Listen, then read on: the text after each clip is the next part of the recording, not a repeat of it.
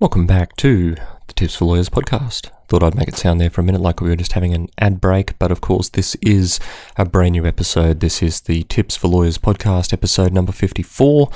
And what I need you to do whether you do it right now if you're on the bus, whether you do it some other time, but if you could do it sooner rather than later, is I need you to go to iTunes, leave a review, say something nice. Hopefully, it's going to be a five star review if you're finding this podcast useful, because every review, every five star rating on iTunes has a dramatic impact upon the visibility of this podcast upon other people getting able to access it, upon the lists that it finds its way to, and various other things that are important to me. I accept fully that they might be slightly less important to you, but I would really appreciate it. And I'm grateful for those of you who've taken a minute or so out of your day to do that. And if you could do it now, you can go to tipsforlawyers.com slash iTunes and that will redirect you straight to the page where you can do those things. Or you can just dig it up out of the business careers section in iTunes and leave a review that way as well.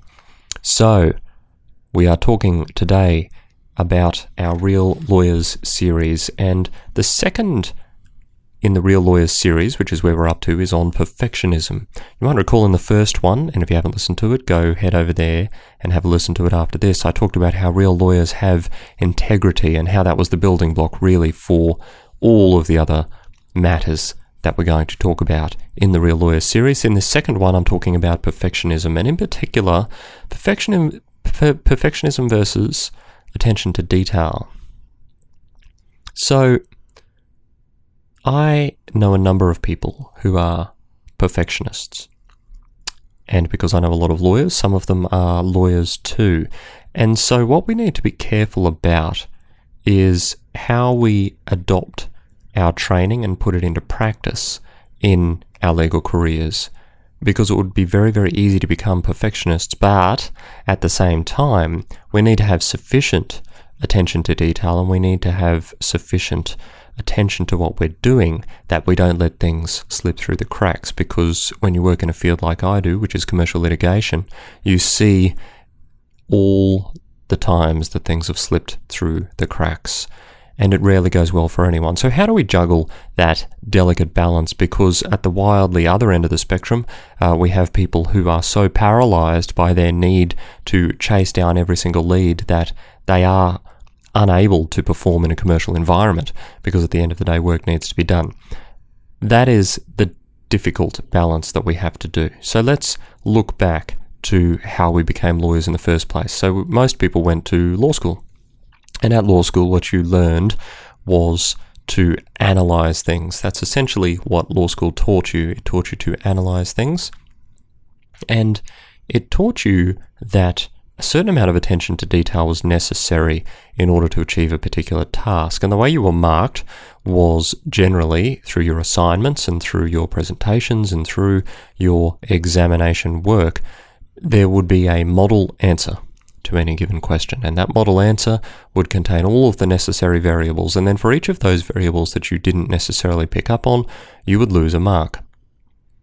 Now, that system has taught you, in one sense, uh, that you need to be thorough and that you need to have attention to detail. But over the years, I suspect you will find that many law students, for example, stopped reading entire cases in preparation for their exams. Not all of them did, but many law students started reading only the head notes for their exams or a summary for their exams, and they realized that by and large, doing that was actually sufficient to give them sufficient information to answer the questions and do the tasks at hand.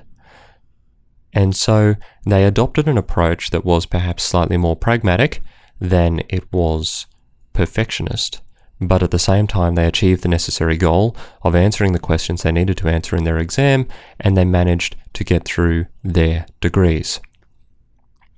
And so what we find is that people adopt similar approaches in legal practice.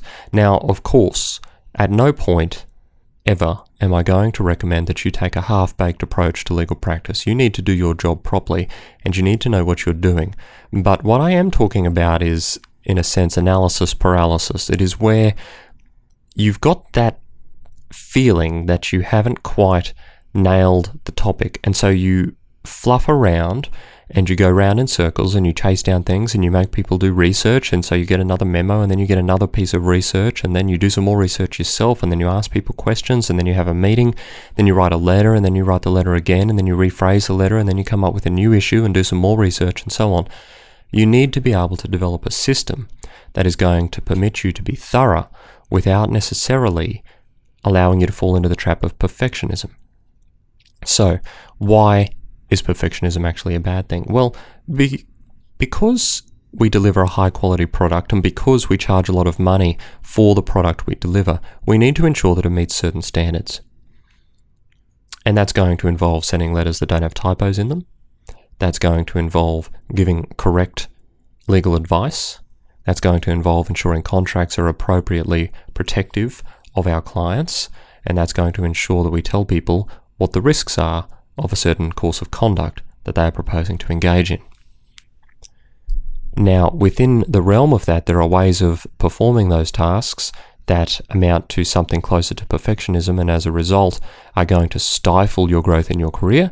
And there are also ways of doing it that allow you to do it in a way that will serve your client's needs and do your work diligently and properly without necessarily delving down that path of perfectionism. Because, and I'll take an example here of writing a letter. Now, some people are of the view that I make unnecessary changes to correspondence. Uh, I don't agree with them, but I give them uh, credit where credit's due for expressing that view from time to time. Have you ever seen someone write a letter and then change a sentence in the letter which in no way changes the meaning, but just uses different words or reordering it for no apparent reason.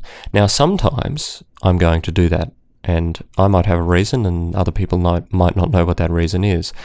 But sometimes it's simply a case that the letter could have gone out and that nothing has changed by virtue of that modification.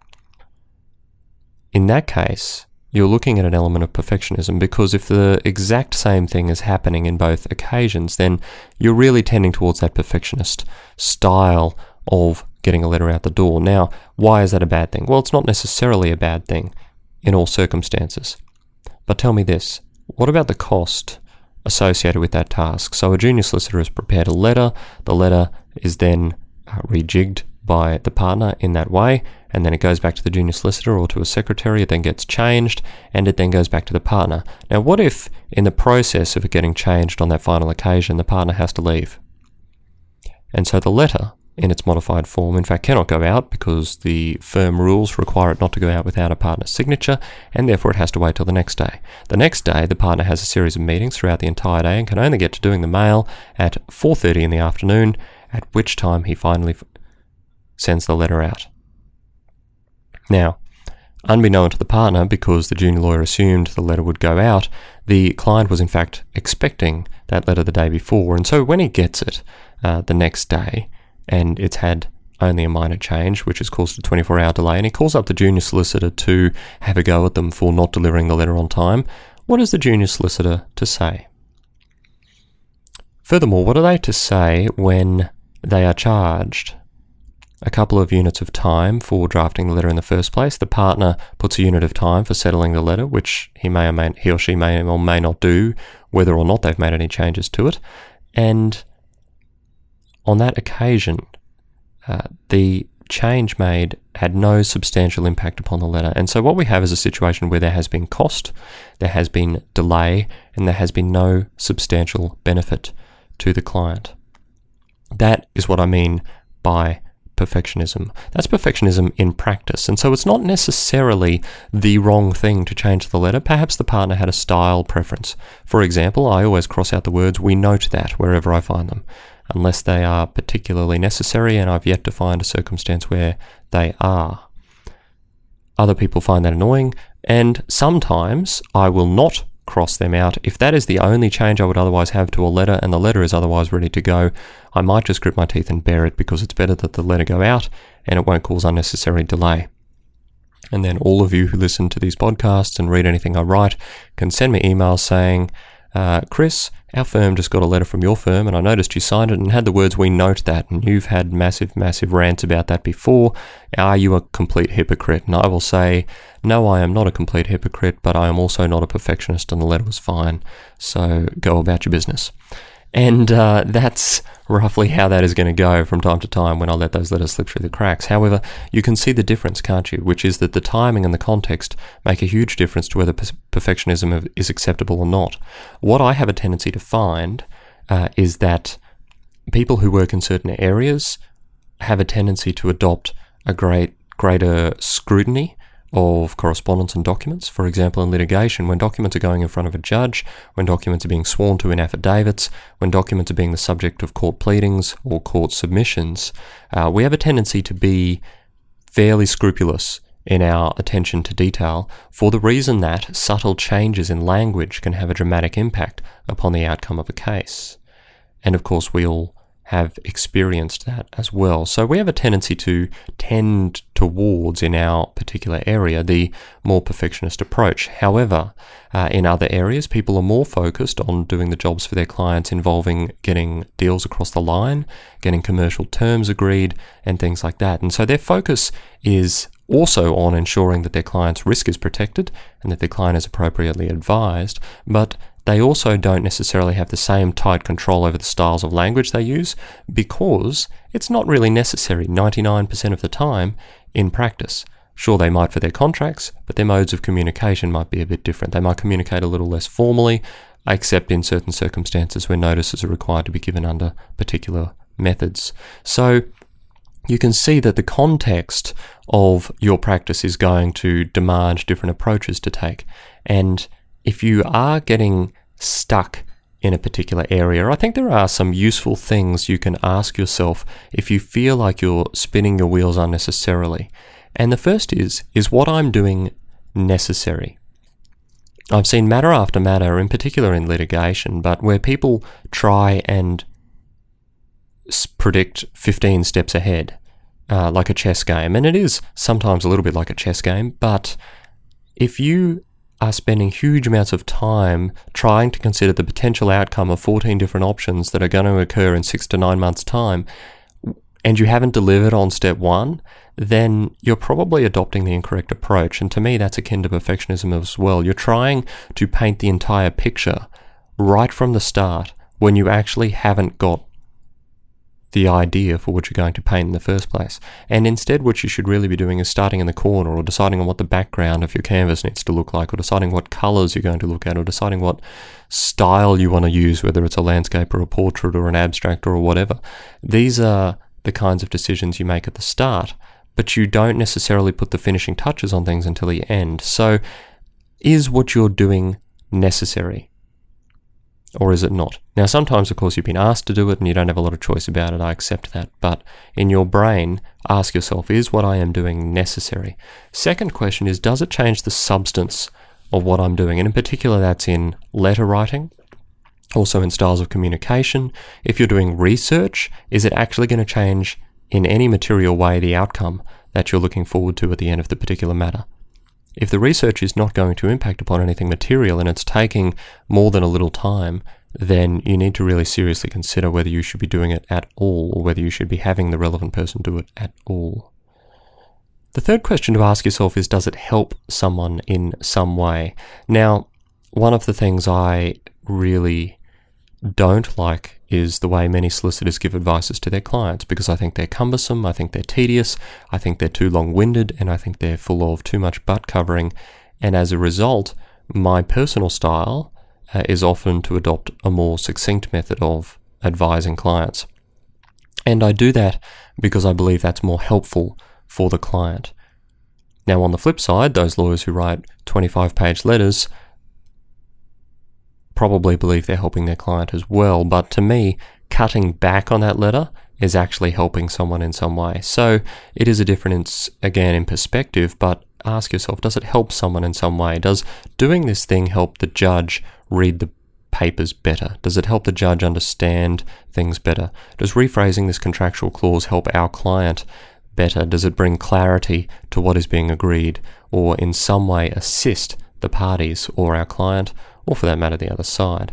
Does it help someone in some way? Is the third question that's worth asking. And the fourth question that's always worth asking is Is someone paying for this? And the answer to that is almost always yes in commercial practice. Someone is always paying for it, even if it's non chargeable, then your firm is paying for it. And how would they feel if they knew precisely what you were doing at that moment that was costing them the amount of money that it's costing?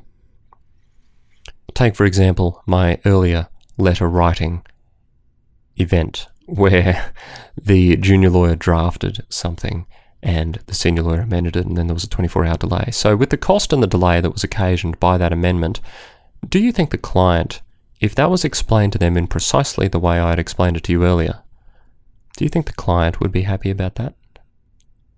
It's a worthwhile question. Now, sometimes the client isn't happy just because uh, they're having to pay you any money at all, but if the client knew specifically that that's what had cost $180, then how do you think they would react to that? And that's always a worthwhile litmus test as well.